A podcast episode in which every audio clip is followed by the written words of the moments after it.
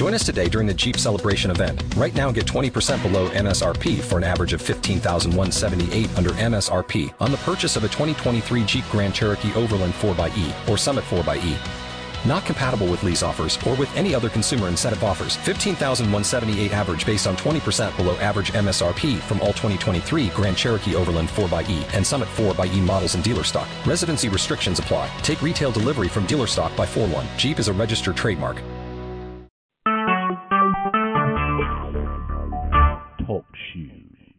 Recorded live. Oh my gosh, you found this. Welcome to the very first Sorkincast episode. Sorkincast is dedicated to the writings of Aaron Sorkin in television, which includes shows like The West Wing, The Newsroom, Sports Night, maybe Studio 60, and, and other things as well. Maybe his movies at some point.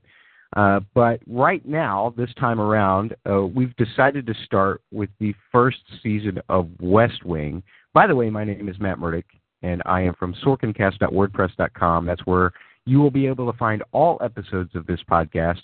You'll also be able to find all of those important c- contact links and podcatcher links.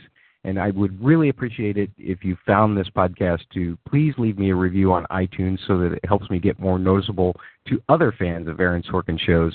Uh, now, what you have to say in your review is totally up to you. For instance, I want to thank Scorn Dog, who was the first person besides myself to review my own podcast.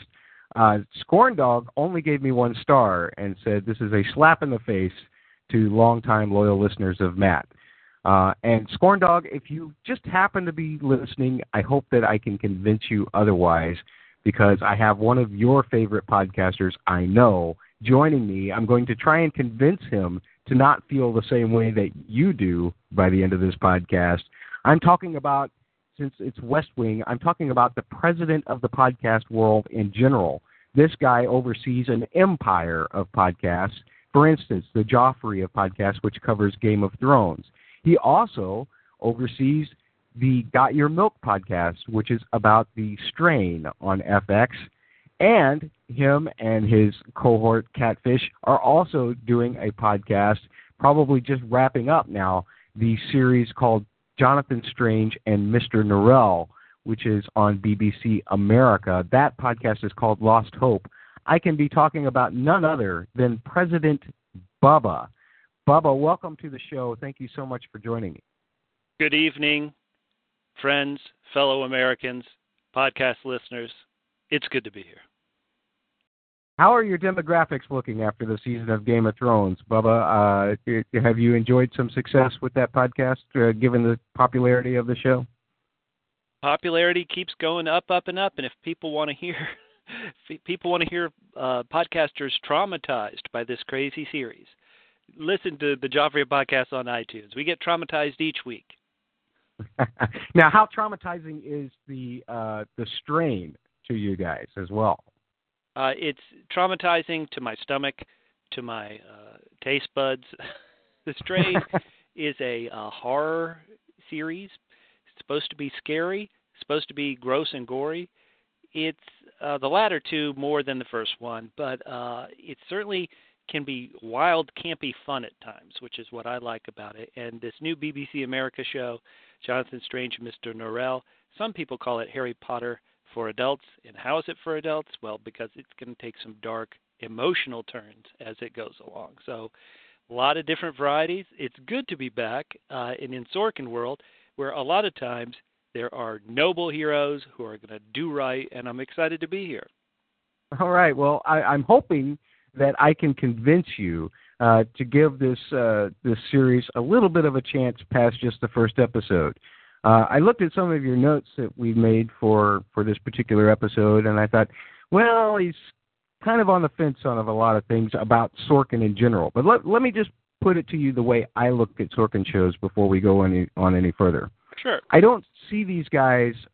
First of all, I look at Sorkin shows as kind of fairy tales, uh, and I think that if you look at it in that kind of through that lens, then um, and accept it for that, then some of the stuff that probably bothers me and you in other shows like a Game of Thrones or a Doctor Who or whatever, that that some of that goes away. Um, I also look at the characters as caricatures as opposed to characters. I, they're they're overdrawn um, most of the time, especially in this show. Um, they're way too smart for their own britches, and they talk too fast, and they get so much done in a day that is impossible for a human to do. Uh, as you said, noble heroes and hated villains. There are my, many more white hats and black hats in an Aaron Sorkin show uh, than what has become popular today, as opposed to what has become popular today, like the anti-hero kind of show. Um, would you tend to agree with that assessment, given the, the Sorkin shows that you've watched? I, I definitely would agree with it, Matt. I would say that my favorite piece of work that Sorkin has done maybe centers on an infamous anti-hero from today, and that's his movie work, specifically his script for The Social Network, where the main character in that film, Mark Zuckerberger, he has all the Sorkin characteristic traits of a hero in that he's smart, he's visionary, he's making a lot of the right choices, especially in his business life. But his uh, lack of emotional heroism is is fascinating, and so it's interesting in that film. He he has a great debate with his college buddy who helps him start up Facebook, and on the actual ideas for the business, Zuckerberg's right on all of them, but on the uh, kind of friendship level, he's wrong. And so I thought that was fascinating. Uh, I watched a bit of Sports Night, his comedy show, which preceded West Wing, and I thought it was okay, but it didn't have a lot of laughs for me, and so I stepped away from that. And then two shows which I have a lot of my own history in these type of fields. His show Studio 60 on the Sunset Strip and the Newsroom, uh, really both struck me wrong because of the white hat bit and the black villain part on the newsroom. I work in a newsroom. It's uh, I understand that world, and and he was just simplifying it a bit too much for me. And then Studio 60, I had a friend who was a, a recurring character on that show, and I ended up finding the show just not funny. And I was I always used to tell the story. I was at uh, performing comedy on the night that Lady Di passed away in that tragic car wreck in Paris. So this is a slight tangent. And I was in a comedy club. We had just performed some shows, and so ever though even though everybody was really sad, we did we were comedians. We everybody made jokes. And so on the first episode of Studio 60, uh, the boss, for lack of a better word, has this kind of painful breakdown, and so he leaves. And yet we follow all these comedians and none of them were doing any gallows humor or black humor. And then the whole show just didn't have any laughs in it even though it was a, based around making a comedy show. So i've had some real trouble with them. I have not i'm a west wing virgin. I have only watched one episode of the west wing in my entire life and that was after the tragedy of 9/11 i knew they were coming out with a special episode so i wanted to watch that because i thought that was a fascinating idea but despite all my friends loving West Wing, I just have never ever seen any episodes of it. So I, you know, spoiler alert, I watched this first episode, the pilot, and I do think it's really good. There is a bit of uh, good Sorkin, as I'd say, and a bit of bad Sorkin in here, but really not too much bad Sorkin. And so I really enjoyed this episode of TV. Well, I'm glad that you uh, at least allowed me to twist your arm into doing this podcast, and hopefully you will enjoy uh, doing uh, watching more West Wing when you get a chance to uh, in the future. Again, for yourself, I wouldn't make you come back every week because I think by that time you would be as grumpy as you are in some of our George R. R. Martin books podcasts. but uh, I do appreciate you taking the time to join me with this. And let me tell you a little bit about this pilot episode that you oh, watched. Great, please. Uh, it was written, of course, by the showrunner Aaron Sorkin. It was directed by Thomas Schlamme. Uh, it first aired on September 22nd, 1999, which uh, I'm sure for many of us who are that was kind of the cusp of the big internet huge boom, uh, the secondary boom. So uh, this show is going to seem quite dated to many newer viewers. Uh, it was viewed at that time by what used to be regular network television numbers. 12.1 million viewers uh, was its premiere, which was really good when you compare that to uh, you know, the kind of numbers that we see for network television today. There's a website called geos.tv that I refer to often. It's called the Global Episode Opinion Survey. If you become a member of it, you're allowed to rank episodes or rate episodes, and then they rank them by the average rating. And this pilot at uh, Geos.tv ranks as the 48th best episode out of 156 possible. Wow.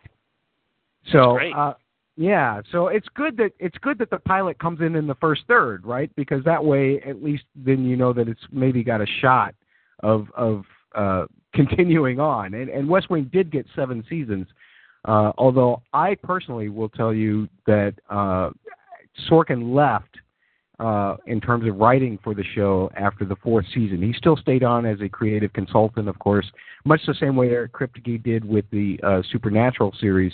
Uh, but uh, once he left, some of the writing flair for me kind of left. Um, I will say that. So I'll, I'll address that stuff when we get much further down in the podcast because I don't even know what order I'm going to watch everything in. Uh, here's a, a, a summary for this particular episode, Bubba.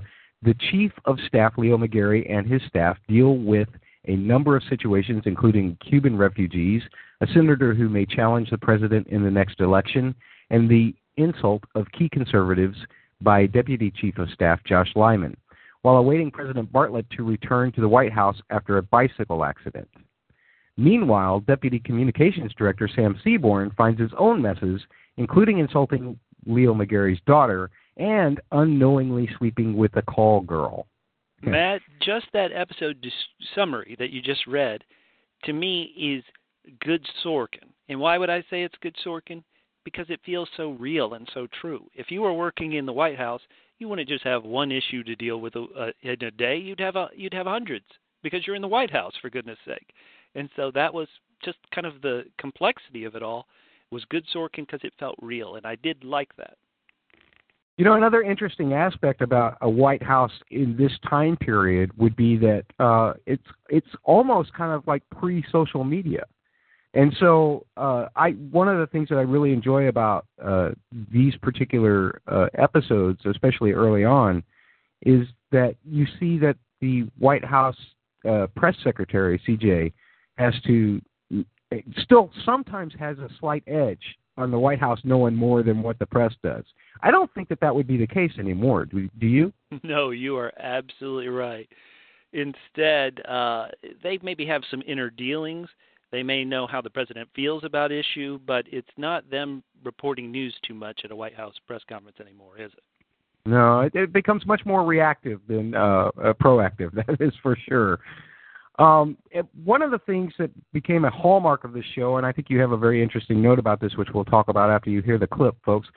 Um, seems like in almost every episode there there is what we fans of West Wing have come to know as a walk and talk scene. They're kind of like many mini meetings in between as people are walking from one office to another, uh, where you typically get a, a, a big exchange of information or a switch in the plot or something like that. And they're often done with these kind of cuts that seem pretty seamless as far as editing goes, or long shots through uh, uh, as part of the set. Their sets, evidently, at the time were pretty big, and they, and they had a way to design and move things around where they could move the camera around. And uh, we definitely have a walk and talk this week, which is the very first scene that you get uh, basically with Leo McGarry walking into the White House, into the West Wing, uh, seeing many of the people uh, that he will deal with throughout the day, and uh, starting to get information on the day. And here is that for you guys to listen to.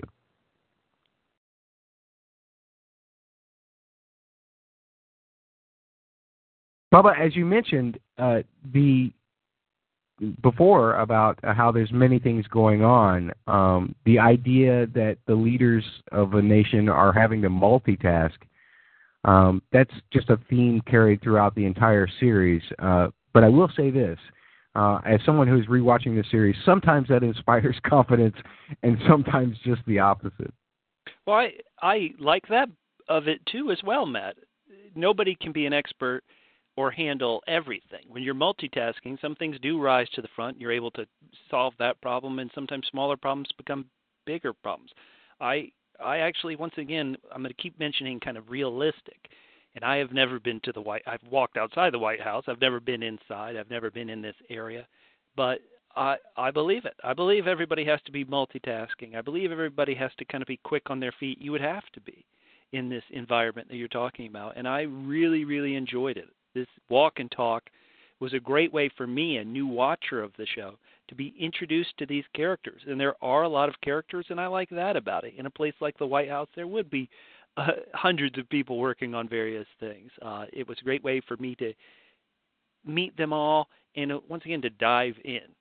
I work in an office. Many people work in offices, and you walk around and you go to different areas. And so, I think it's been a, a move. This walk and talk has been stolen by so many shows, and because I wasn't a West Wing watcher, I kind of wondered, isn't this what they used to do on ER? But it's tough for me to remember. But I really liked it. I thought it was, uh, you know, I want to be immersed in this world, and I thought the walk and talk was great. You may be right about the ER thing. Uh, I I don't I personally don't know because that's one show that I did not really watch that much of at the time, and, and haven't gone back and rewatched. That's probably something I should do in my own spare time is to to uh, watch ER. So I will I will check that out because I think that's a very interesting uh, note. Now there there's little jabs here and there throughout the episode. Even in this walk and talk, Leo is kind of giving some some little quick jabs uh, to people as he goes along. He doesn't care who they are or, or whatever's going on. Uh, but the episodes are always full of those. That's a very much a Sorkin trait. Just these quick, either personal, political, or professional things, uh, humorous quotes more or less. And we would like for you to hear some of those that I selected right here. Now, Bubba, one of the things that I really like uh, mm-hmm. just because I thought it was funny. Uh, because I know that I cannot spell Omar Gaddafi's name uh, to save my life. So I really enjoyed McGarry uh, trying to get through to the New York Times to tell them that they've spelled the name wrong, and, and the whole bit about, well, I, I've organized a strike against the man. I ought to know how to spell his name. I thought that was personally funny. I Matt, I loved so many of these quips. I love everything that you're talking about, but this specific quip I didn't like. Now, I mentioned that I'm new to the West Wing. I did watch every episode of The Newsroom. And on that show, it sometimes felt that this wasn't something the character was so saying so much as the uh, kind of once again the I'm smarter than thou kind of Sorkinness coming through. Like I'm smarter than you. You're a fool. I'm smug. And in this particular case, I think if I hadn't seen the uh, show The Newsroom, I would have been on this side and understood it as a character beat, where it is kind of a funny jab that this guy is so kind of anal and such. Uh, so he is a know-it-all, and so he liked it. But for whatever reason, uh, once again, I think it's my bias because I watched the West, uh, sorry, the newsroom. I didn't see it as a character moment. I saw it as a kind of thing where uh, Sorkin himself was trying to put in some kind of smug dialogue. But I did well, love all the other jabs. Well, I did. I, I I can appreciate that point Bubba, because uh, I think that there are some parallels between the West Wing and and the newsroom in the fact that certain certain times during any particular episode, if Sorkin is writing it, he will begin to pontificate a little bit through his characters, and and that to me is just the trait of a Sorkin show, which I accept. But uh, in terms of character, whether you embrace the characters or not, I can definitely see how that can come across as off-putting. Uh, certainly. So. But uh, once anything... again, I, I'm going to jump in on your point about how uh, when he walks through the through the offices, he has a little something about everybody. Once again, that shows the characters have a shared history, have a shared language, shared jokes, and so that's realistic. You speak in your own office. Everybody speaks to uh, people they know differently.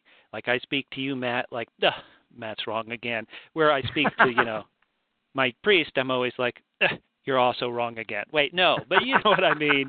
You speak to people differently based on your relationships with them, and so I really like this pilot. I like this episode, and despite that one little problem with it, I did like the way these characters were rendered, were created. All right. Well, why don't we talk about the plot of the story, and we'll start with our first clip of the kind of the, the overall plot.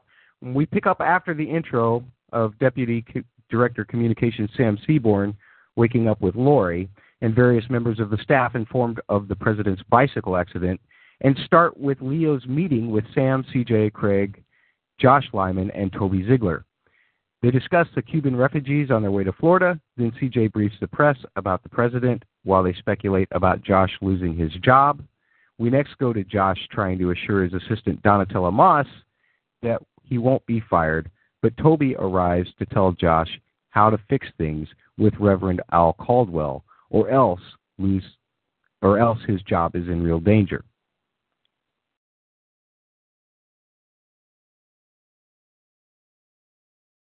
Okay, this isn't in the clip, Bubba, but in, in the intro, uh, I think that the intro is all, uh, as we've already kind of pointed out, it's it's about understanding how that these people, well, they work for the president naturally, but when the when the show first came on, I have to say that I didn't know. And this is back in 1999. I didn't know what POTUS meant. I know that's silly of me.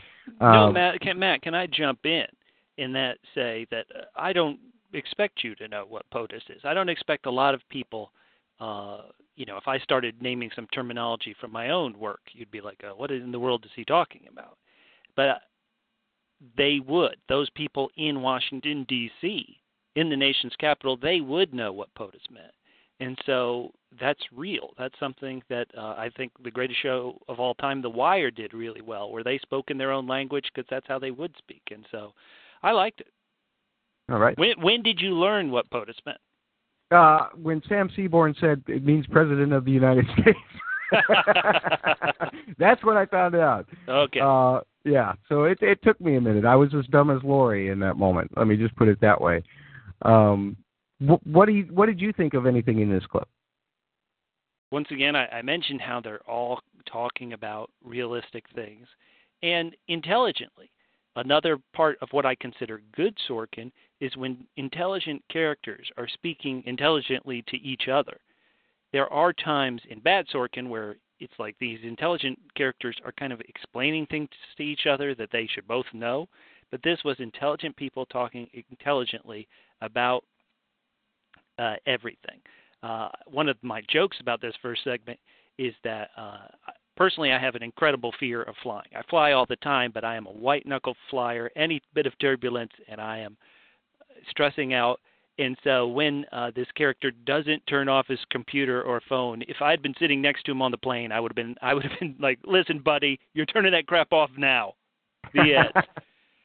but otherwise, I really really liked it. And and another note about this beginning part is that I think it could all you could do this episode in 2015 and it would work fine, except the pagers. That is a thing that really dates the episode it definitely does date the episode. That is for sure. Um, there are some things in, in this show, uh, anything for actually from pagers to politics, we'll say, that will date this show uh, sometimes. But uh, I totally agree with there. Now, I know I rattled off a lot of character names to you at the beginning. Um, how easy was it for you by the end of the episode, let's say, because you're just kind of thrown into the mix with everything at the beginning of this episode. Um, did did you want to know these characters' names? I guess first of all, and did you learn them second of all?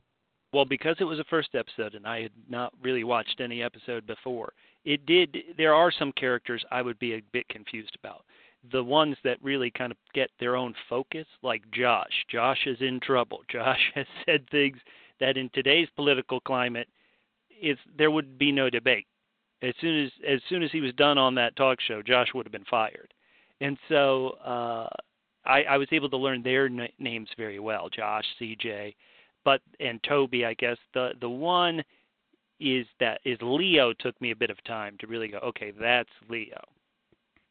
Yeah, and it's interesting because um, actually, when this show uh, was originally pitched, Leo was kind of going to be the main guy, from what I understand. There wasn't going to be President Bartlet appearing all that much. In fact, I think Martin Sheen was just going to, or they was just going to have President Bartlet like in the first episode, and then it was just going to be all about the staff. Um, but probably the network uh, made some notes and, and uh, convinced Sorkin to, to get uh, Martin Sheen in there because he really does uh, he really does a great job with his role, uh, which looks a little canny actually in this first episode, uh, but uh, they really they really give Bartlet places to go as the series goes on. That's another reason why I hope you'll continue to watch the episode. Well, I don't um, know how much I don't know how much the president needed to be in the show, but when you have a team like this that even if you have problems with any of them are so smart and so dedicated, I think just seeing him at the end, seeing President Bartlet at the end is a good is a good bit of realism for the show. Once again, to be able to say, well, why are these people so dedicated? Oh, this guy, he's strong. He, you know, when they put him in that suit, he flips that hair back of his. Martin Sheen looks like a president, and so I'm glad he's in it. Even Right. if, like you say, he's almost a he is the part that feels the most fantasy like of he is such a good. He's thinking about nothing except what's right he's not thinking about votes or politics or opinion polls like a president probably does but otherwise I, i'm really glad he's in it on. Right on. Uh, out of the out of the introductions of the characters uh, that you've seen so far, uh, is there any one that sticks out to you? Because I think the first time I watched this, uh, it was Toby was the one who stuck out to me, uh, the the director of communications, because he's just so uh, sarcastic and harsh and very New York. well i'm going to go to a, maybe an odd one and maybe it's just because i'm a single man ladies but the assistant i really liked that this wasn't quote unquote the secretary. This assistant uh her name's donna? Yes, Donnatella Moss. yeah that she was so strong. And and you know she everybody in this show everybody in the white house let's all hope is really smart is really quick. And so i liked that a lot. And and Right. the fact that here was this person who you could tell was on the quote unquote corporate ladder a step down from everybody else that she was really strong. Uh she stood out to me Right on. And not to spoil anything, but the the funny thing is, is that as the show goes on, Mhm. uh, more of the assistants become more prevalent, and and they kind of have their own clique and their own little their own little Good. things going on where they're talking about the people that they work for. You know, and it's great, it, and it feels very real, as you've pointed out before. Anything else about this clip before we move on to the next one? No, just uh, you're being thrown in, you're being dropped in, and that's why I keep using the word real or realism or realistic so much. That's what you need. That's for me one of the biggest hooks and most positive things about this episode. Excellent. All right. Well, in the next clip, Josh delivers. Oh, in the next clip, Josh discovers that his ex-girlfriend and top political operative Mandy Hampton is working for Senator Lloyd Russell to explore running against President Bartlet in the next election. He then confronts her over lunch and get some advice from her regarding his own situation. Meanwhile, Sam finds out he's been assigned to give Leo's daughter's fourth grade class a tour of the White House and also discovers that he accidentally switched pagers with the woman he was with the night before, and also finds out that she works for an escort service.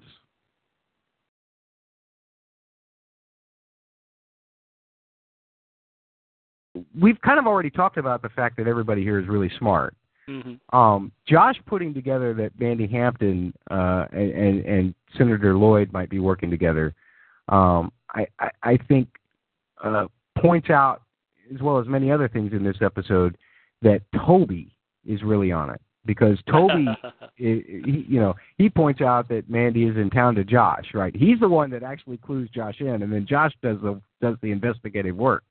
Uh, and and so you want your director of communications to pretty much know what's going on everywhere so that he can anticipate what the president's message is going to be about this.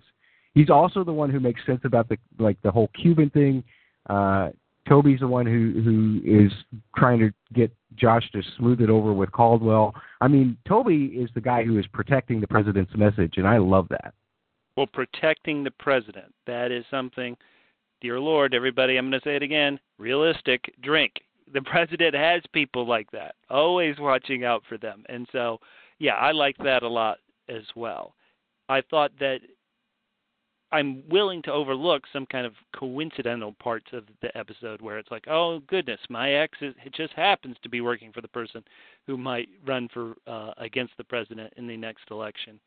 But I was willing to overlook maybe that kind of happy coincidence because this is a beginning episode, and why not just get everything going? This might be kind of fun for me and you to theorize about, Okay. uh, Bubba, because it's never really explained in the show. Uh, I can t- honestly tell you that it's never explained in the show. But if Mandy is so good at her job, as everybody seems to fear her, teaming up Mhm. with this Lloyd Russell guy, um, why do you think that she's not working in the White House as some type of media consultant at this point? Because uh, is it? Do you think it's just because Josh and her had a thing and Josh stayed and she went, or Do you think it's about, uh, given what you know about Mandy so far, uh, do you think it's just about the fact that she's like working the White House for one hundred and thirty-five thousand dollars a year? No, I'm going to go to some consulting firm and work for five million. What would be your impression of as to why Mandy wouldn't be part of this crew already? To be honest, Matt, now that you tell me what consultants make, I think, boy, I'm in the wrong business. Let me get out of here. All right, let's do this. Uh, no, I would say that you know there are a lot of skilled people in every field. My own thought, just watching it, was, well, it's natural. People are going to be gravitating towards, dare I say it, you, if you leave one place, you are going to be gravitating to something that could be as awesome. And so I took it, and maybe I'm wrong and didn't understand it. She was kind of part of the president's team in the past, maybe, and so she's hooking up with the next horse that could be president. Is that correct, or maybe I've misread the situation? Yeah, I, I think that that's that's a, a very good indication of of what happened. I'm just kind of curious as to what caused the separation in the first oh, place. Is what Oh, I'm kind of theorizing It's got to be him. It's got to be him, right? it's got to be this guy. This guy with his poofed up, receding bouffant. He is nothing but trouble. And she ran away. Good for her. You go, girl. Yeah, uh, because I have a hard time, especially in the first few episodes. Mhm. Um, and and uh, Moira Kelly is a regular on this show, Oh, but I have wow. a hard time uh, really getting into finding a reason at all to like Mandy at first. And it, it's not that I don't respect it. She seems very strong, and I can respect that. Um, but it all seems mel- you know, very self-absorbed and very self-motivated, and and doesn't seem like there's any kind of like the typical Aaron Sorkin thing. She doesn't fit with the other caricatures because she's she's not idealistic. Ooh. Well, I'm going to have to s- see as I keep watching these episodes if that's true to me. In this first impression, first episode, she seemed natural. She seemed she was definitely at work even when she and Josh were alone in the restaurant. I didn't see sparks I, of romance. I saw they were both working, which is after a relationship's over seems like it'd be natural. Okay. On the other hand, then you have the contradiction of that, which is Sam, who seems almost overly idealistic to me. And I, I think Sam is kind of Sorkin's channel for uh, pontificating a lot. You'll hear a, you'll hear a lot of these Sorkin viewpoints come through Sam as you watch these episodes. Uh, and so uh, that can either make you like Sam a lot, or it can make you really not like him a lot, uh, depending on which kind of level you come from. And and based on what you've said before, I'm going to guess the latter is going to be for you in regards to Sam. Um, but Well, well, once again, because it's a pilot, and this is all I've seen of Sam, it is kind of a typical, almost sitcom plot where, wow, I met this great girl at a bar. Great, but what's the problem? She's a escort. But yeah, I was willing to overlook it. To me, it calls back to the infamous Rob Lowe fooling around with girls at a Democratic convention, and I thought maybe this was a good way. Because was it? Correct me if I'm wrong. Wasn't this part of Rob Lowe's kind of comeback tour? He had been a, a teen slash twenty star in the '80s, and then here he was kind of sh- getting his act together and showing everybody, hey, I can act. And so to me, it felt like this is an almost meta comment on his past scandals. ah, very interesting, very interesting, and it could very well be. It could very well be. I like that. And anything- I and I just don't go to the right bars. I've never seen a professional escort looks as lovely as this uh, actress, who's very recognizable. She she's in stuff all the time. Is is she on House or was she on House? Uh, so uh, to me, it made a lot of sense. Yeah, yeah, yeah, absolutely. Um, anything else about the second clip before we move on? No, just uh, I'm into the feel of it. This is I don't know how deep into the episode we are, but this is this is in my wheelhouse. This is something I'm really liking. Are the thoughts going through my head as we're at this point in the show? Right. Well, I think we're probably about halfway through, and we'll pick up our third clip there, where Leo reaches out to Reverend Al Caldwell to try and smooth things over with the conservatives. Sam gets his pager back from Laurie and confirms her profession. And after giving an awful tour to McGarry's daughter's first grade class and recounting his day to the teacher, he finally figures out that Mallory, the teacher, is actually Leo's daughter.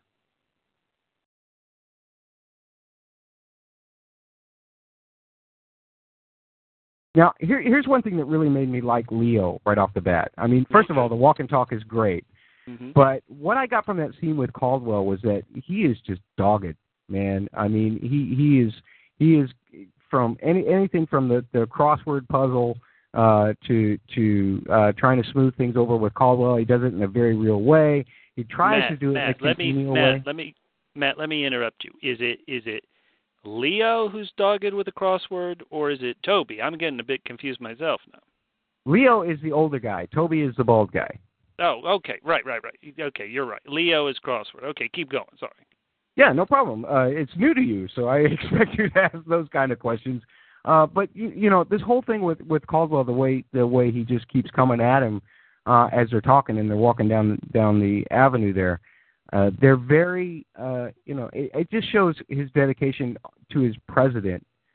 Um, and and even when he said, you know, Caldwell's obviously upset by what Josh said about Mary Marsh, and and Leo says that he's been trying to talk President Bartlet from uh, more or less, I guess, uh, firing Josh, uh, and Josh and President Bartlet has been livid about it. But I I just feel like uh, that it's kind of self defeating in the respect of. Uh, when you watch the credits and you see that Bradley Whitford is uh, a, a main cast member, it doesn't seem like that he would uh, be fired in the first episode. Well, this is where uh, the episode falls starts to fall down to an eight from rather a ten out of ten for me, and that is this conversation where they're walking out. I believe they're walking out in front of the White House. It maybe I'm just jaded now, but that part felt too comfortable. They were too comfortable being completely honest around each other. And I Mm. like that Leo's a bulldog, like you were saying. But the the kind of honest truth, I don't think anybody would really say that to someone who's a popular religious figure in the country, as Leo kind of was talking to him. And so that's where the realism started to slip away from me. Even if uh, even though I'm willing to accept the hey, whoops, this girl I just met at a bar is a escort. so uh, that was where it began to felt like we are in fantasy world. Gotcha. Understood. Well, I, I mean, as far as Sam goes, uh, since you were talking about the the, the whole escort thing, um, Sam Sam can be really naive sometimes, and and his character does grow. Um, but sometimes, and I think it's specifically pointed out in this episode that he just can't see the forest for the trees, and then he's got this fixation on impressing Leo because Leo's mad at him for the fact that he hit on Leo's wife one time mistakenly. Uh, you could see that he would just totally dismiss this idea that Mallory would, that uh, Leo's daughter would be the teacher instead of a, a little girl. I mean, look at Leo's age. If he's got a little girl this time, uh, how old is his wife, right? Although Right. if Sam's hitting on his wife, then maybe he didn't even think he, he didn't even put it two and two together. Uh, I will say that I'm a huge fan of Allison Smith, the girl who plays Mallory. Oh my gosh, she's uh, she's nice. I like looking at. Her.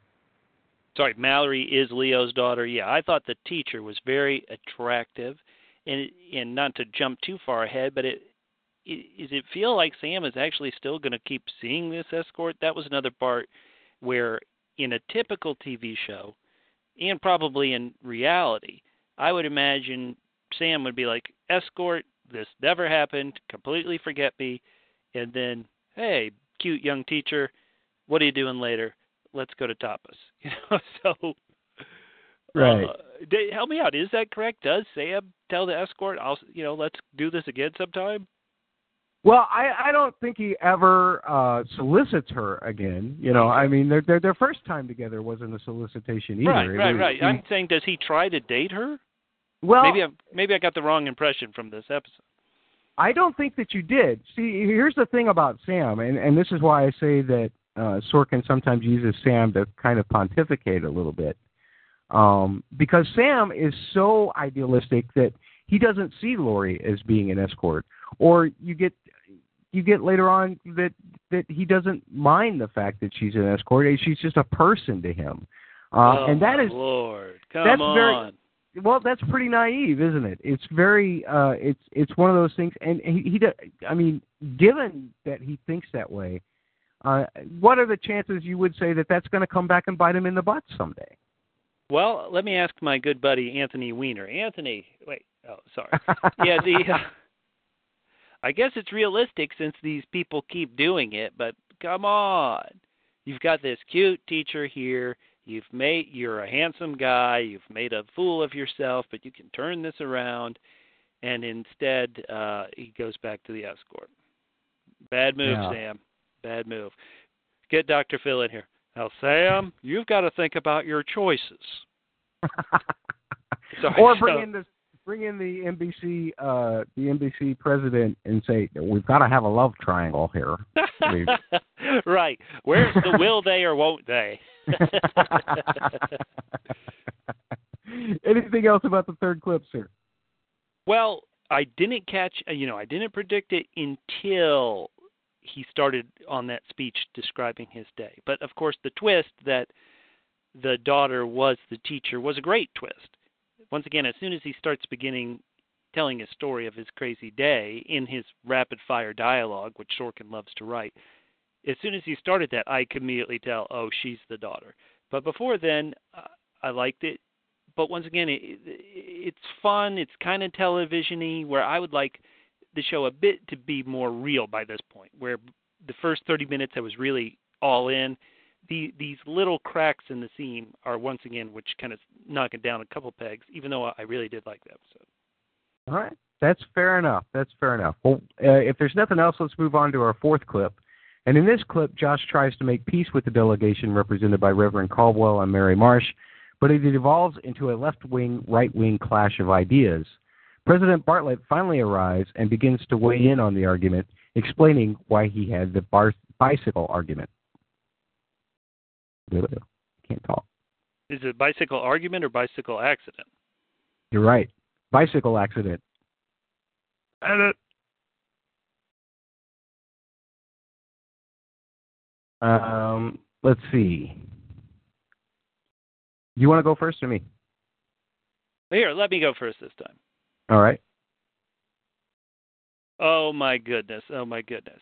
Now, on the bicycle accident, a lot of times you would say, "Oh, that's so cutesy," but it immediately made me think of something which happened many years later in real life.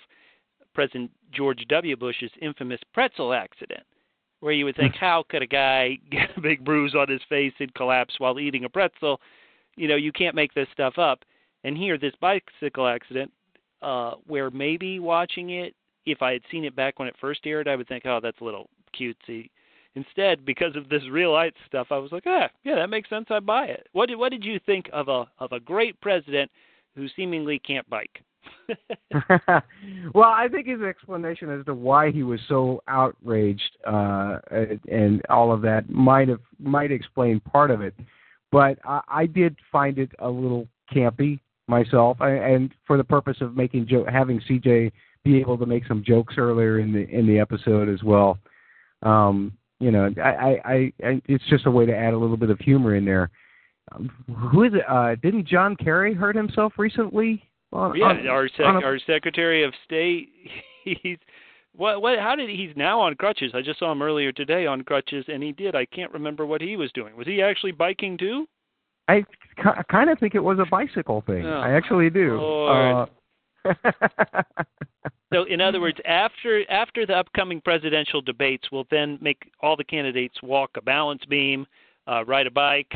You know, we ought to put in the physical part of the presidential Right, politics too. yeah, th- there, there's the uh, there's the uh, definitely the the prerequisites of uh, all of that stuff. You got to instead of the debates, you just have them. Uh, okay, uh, 50 pull-ups, please. Right. you don't think they go on bicycle when you're in Iowa? Come on, you don't want to do a, a train stop. How about a bike stop? We're going to really, you know, instead of a stump speech, we're going to do a. Uh, a we're gonna, shoot. I know, instead of a stump speech, we're going to, you know, a bicycle bicycle bypass. We're going to be like, all right, everybody, listen here. This is how I feel on taxes. Faster, faster. I, I, didn't get bo- bothered by the cutesiness of it. Is let me ask you something, and I this is, hopefully doesn't come across as a spoiler, but does he st- keep the kind of klutziness for the rest of the series? Well, it's interesting that you would ask that because I think that you have to watch the series to understand where some of the kind of things happen or okay. why some of the kind of things happen. some of them do continue to happen. I will say that. Well, uh, good. but I, will I, I not... would be worried that they'd introduce this just in a pilot to kind of get you, you know, to get kind of the, some of this uh, lighter stuff in, and then they'd forget about it. Uh, my biggest fear would be they'd drop it entirely. Yeah, there there there are some things that are revealed in later seasons that you can pretty much and and again I I know that when you and I have talked about George R. R. Martin's books, it says we've said well you can say this thing here and then later you can make it into anything else. Um, that might have kind of happened with President Bartlet. Uh, okay. Let me just put it that way. Uh, but it's an interesting reveal, and it's I, I personally really like the story of it. So, um, and it does make you look at President Bartlet in a whole different way. That's for sure.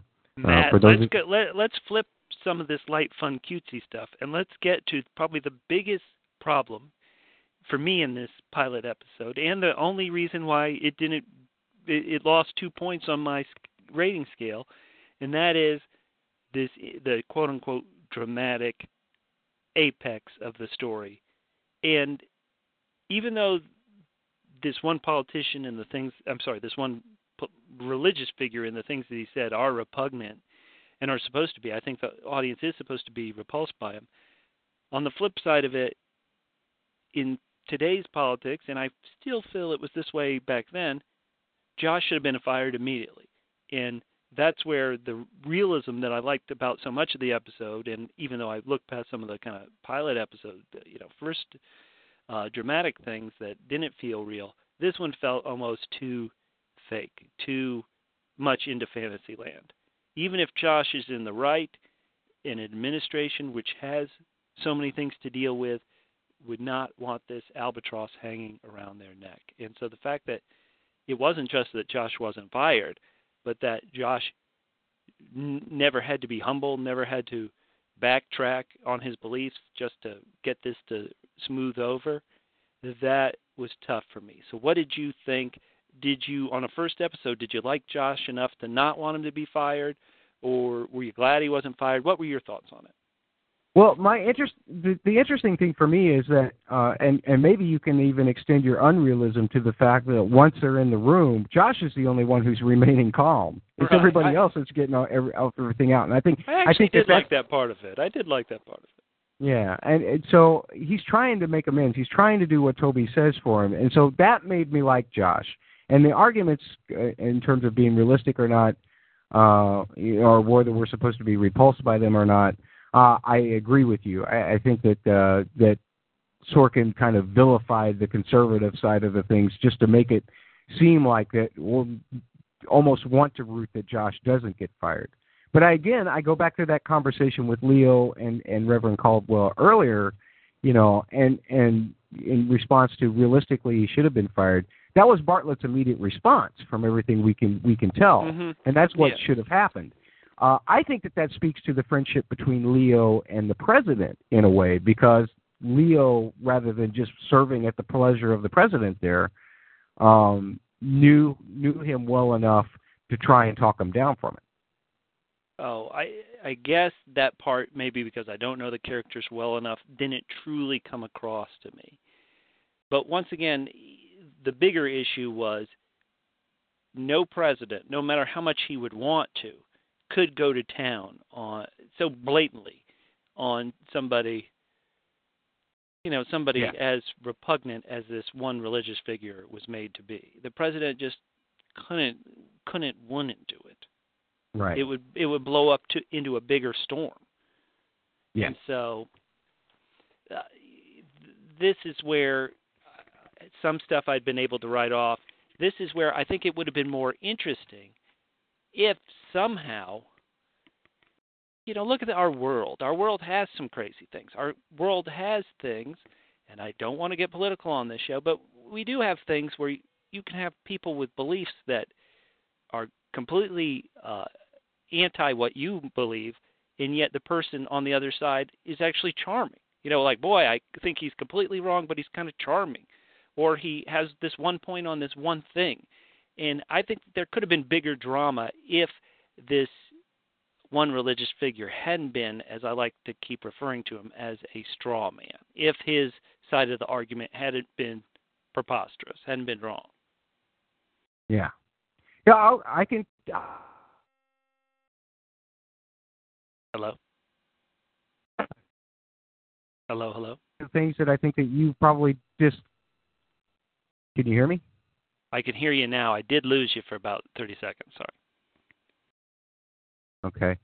Well, I can definitely end that viewpoint, Bubba, and and this may be one of those kind of Sorkin aspects of the show uh, that you have characterized with other Sorkin shows that you just don't like.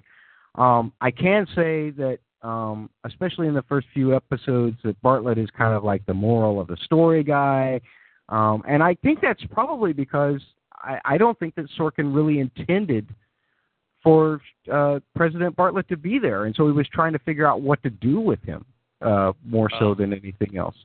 Um, but uh, I totally agree that there's no way that any real president could get away with this without there being uh, ten times the amount of fallout that comes from this. I mean, Caldwell, I love your description of him being just a straw man because instead of instead of doing what anybody should have done, which is insult the president right back and walk out of the room. right, uh, right, uh, and say, "I'm going to go just, talk on Fox News and tell what you said."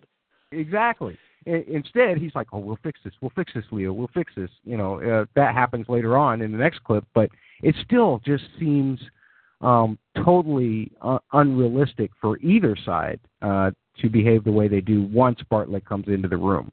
On the other hand, yeah, uh, I think it also maybe to me uh, even on a first watch, emphasized that for Bartlet, family is very, very important. And when you threaten his granddaughter or somebody that you're that someone else is associated with threatens your granddaughter, um, you're going to use your power uh, and and abuse your power. Good. Uh, yeah, let's do it. to to uh, to make sure that that right or that wrong gets righted. At least that's that was the way I felt about it. And it didn't make me like or dislike Bartlet anymore, but I, it did make me kind of help to see his perspective on it. Okay. Now, and once again, folks, I don't want to bring in politics into it. I'll just say that I am uh, out here in Los Angeles. I am liberal on most issues, and so it isn't that the fact that he's standing up for himself and and smacking down this uh, Bartlet is that is uh, sorry Reverend Caldwell, right? He's yeah. in, in Mary Marsh. It isn't what he's saying so much as once again I'd been I'd bought into the world. I'd bought into the realism of this world, and then that just little the the what I perceived as a bit unrealistic result of it uh, was just a bit hard for me. But I still liked it. Still liked everything about the show. No, no, well, totally understood there. Anything else on this fourth clip before we move on to the last one? No, let's get to it because I think this is a fun wrap up to a pilot episode. It's easy to forget because there's so much going on and we did just jump right in. But this is the very first episode ever, so of course it should have a nice little uh, button wrap up on the end. Of course. And in this final clip, President Bartlet dismisses Caldwell's group, gives the staff some perspective, and forgives Josh with a warning.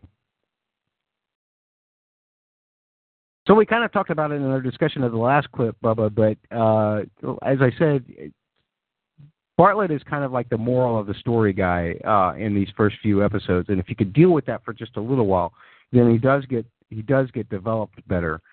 Um, but uh, I loved how the whole Cuban thing was placed into perspective. And again, this is the way Sorkin does things, the moral of the story or whatever. And this is Bartlet's role in this particular case.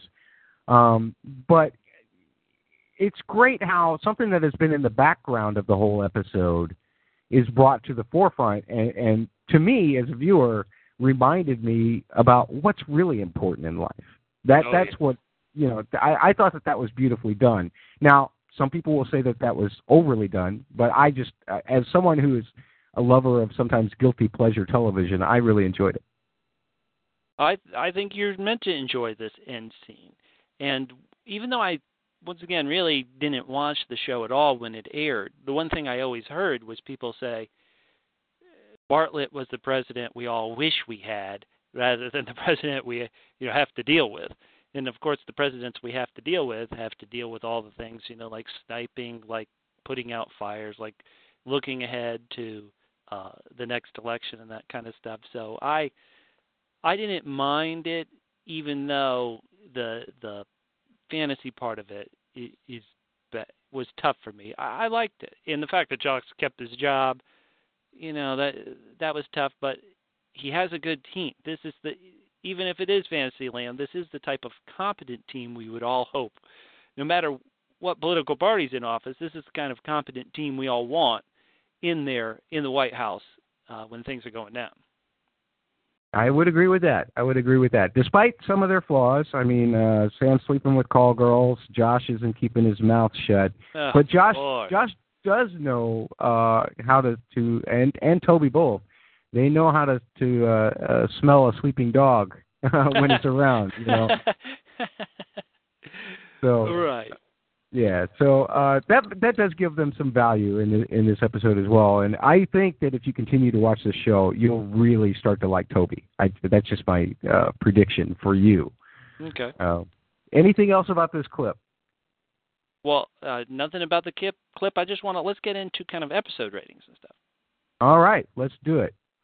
Uh, Bubba, how about your rating first? I'll give you dibs on the rating first. Well, I've already spoil spoiler alert, everybody. I gave it eight out of ten. I really did like it. It featured good Sorkin, which I've described before. It's competent people debating complex, realistic issues with other competent people. Uh, the you know the bad Sorkin, what I've been calling, where it's noble, competent people beating down the terrible, incompetent chumps. It was very, very minimal. Having said that, since The Wire, which I've already referred to on this show, and I honestly think is, if not the best, one of the best television shows that's ever been, it makes me see how everything is so complex, and that complexity is actually very enjoyable. So if the show goes more fantasy, I don't know if I'll like The West Wing, but this first taste was good, and so I'm going to give it a couple more. Let's see how it goes. All right. Well, I think that that's fabulous. We've actually, I didn't know. I thought you were going to come on here and school me as to how badly I was, how badly I had ruined your day by watching this episode. I'm pleasantly Oh well, that surprised. that's going to be the next podcast. People, you're going to have to subscribe on iTunes, on Stitcher. If you, you if you want to hear the schooling, just like this first pilot episode of the podcast, we have to start nice. You know, I have to be a nice guy, and then, you know, be the fantasy podcaster that I am. But later, get your knives out. I'll be taking Matt down. as well, you probably should because I do look at this sometimes as a guilty pleasure. Uh, but I never re- mind rewatching this episode. I, it's definitely not the strongest episode ever, uh, but it kind of does set the tone for a lot of what you get in the series, and that includes the re- the realism mixed with a little bit of fantasy. I'll just say that, Bubba. There is some fantasy in it. I, I don't feel like it grows that much more. Uh, but Okay, good. I'll le- I'll leave that for you to determine for yourself because uh, my mind is a little more slanted towards just uh, loving these people as caricatures and, and just looking at it as kind of um, I I tend to look at every Sorkin show as just outlandish first, and then things like you know, your discussion of realism and everything help reel it back in. So hopefully. Uh, my my opinion isn't too skewed, and you won't uh, pull the knives out later when you say you told me it was going to be this way and it wasn't. Um, but we'll see. We'll see. Uh, I do like the fast talk. I, I like the multiple plots. I like the great ensemble work. I think that this is a great acting cast. Uh, Allison Janney, uh, you didn't get a whole lot of her this episode, but I love her. Uh, I I love uh, Richard. Is it Richard Schilling? Is he the guy that plays Toby? I believe Um, that's correct. Yes. Yeah, he is. He has. Toby becomes one of my favorite characters, and it it all lies on that actor's performance for me, um, more so than anything that Sor- Sorkin puts in his mouth. Um, and this episode, it, it fares better than than some episodes in the sense that there isn't uh, too much cheese in it. Uh, there are going to be some episodes, Bubba, where there will be some cheese, but there are many episodes where this is about the par. I'll just put it that way Okay. uh, and uh, hopefully Uh, that will be enough to, to keep you from just uh, throwing the iPad across the room as you're watching on Netflix or whatever. Uh, we don't want to throw books or iPads across the room anymore. That's why we are where we are with uh, with George R. R. Martin and Game of Thrones. Anyway, uh, thank you so much, Bubba, for, for joining me. Unless you have anything else to add about the episode. Well, I want to speak to our listeners quickly. Listeners, I want you to write in. You can uh, tweet, you can email, you can put reviews on iTunes and stuff, and tell me, you know, really what I want you to do is tell Matt, Matt, this podcast isn't realistic. You should have fired Fitton. Uh, sorry, you should have fired Bubba as soon as he started talking this crap. Once he started bringing politics into it, you should have fired him right on the spot, Matt. That brought this podcast into Fantasyland. So write us and let us know where we've made a terrible mistake. Uh, yeah, absolutely, and you can definitely uh, contact me in a couple of ways, and I'll be happy to forward this stuff to Bubba.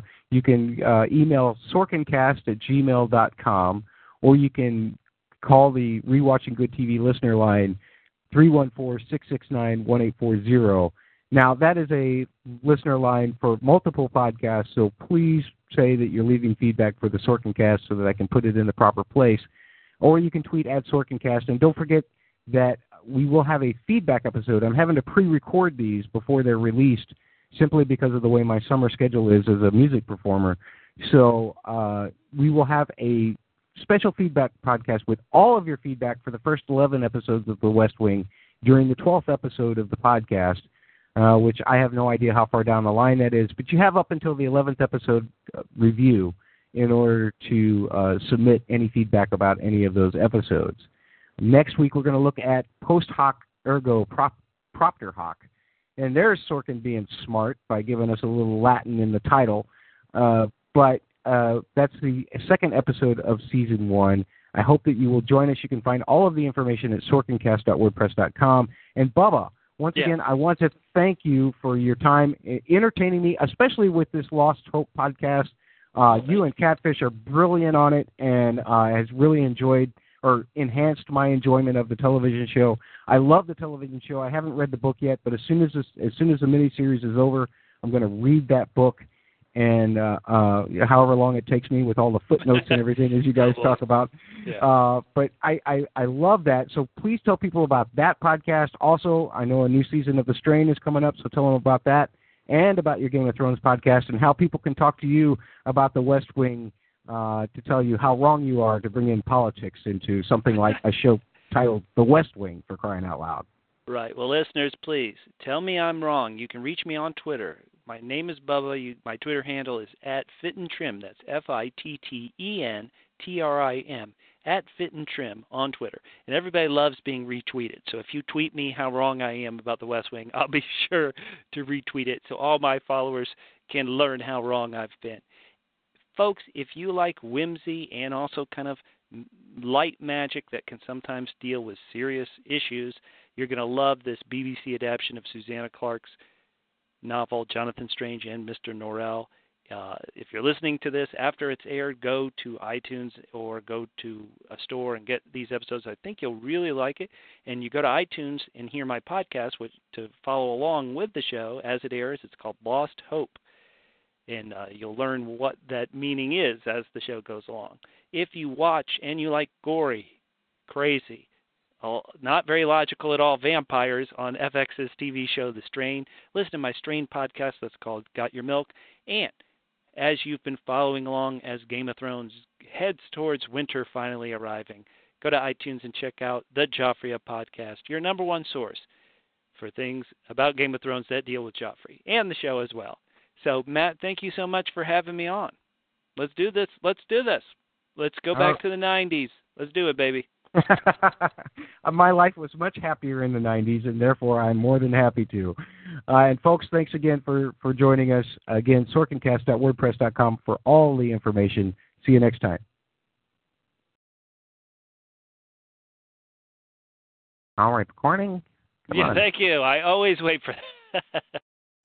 Join us today during the Jeep Celebration event. Right now, get 20% below MSRP for an average of 15178 under MSRP on the purchase of a 2023 Jeep Grand Cherokee Overland 4xE or Summit 4xE. Not compatible with lease offers or with any other consumer incentive offers. 15,178 average based on 20% below average MSRP from all 2023 Grand Cherokee Overland 4xE and Summit 4xE models in dealer stock. Residency restrictions apply. Take retail delivery from dealer stock by 4-1. Jeep is a registered trademark.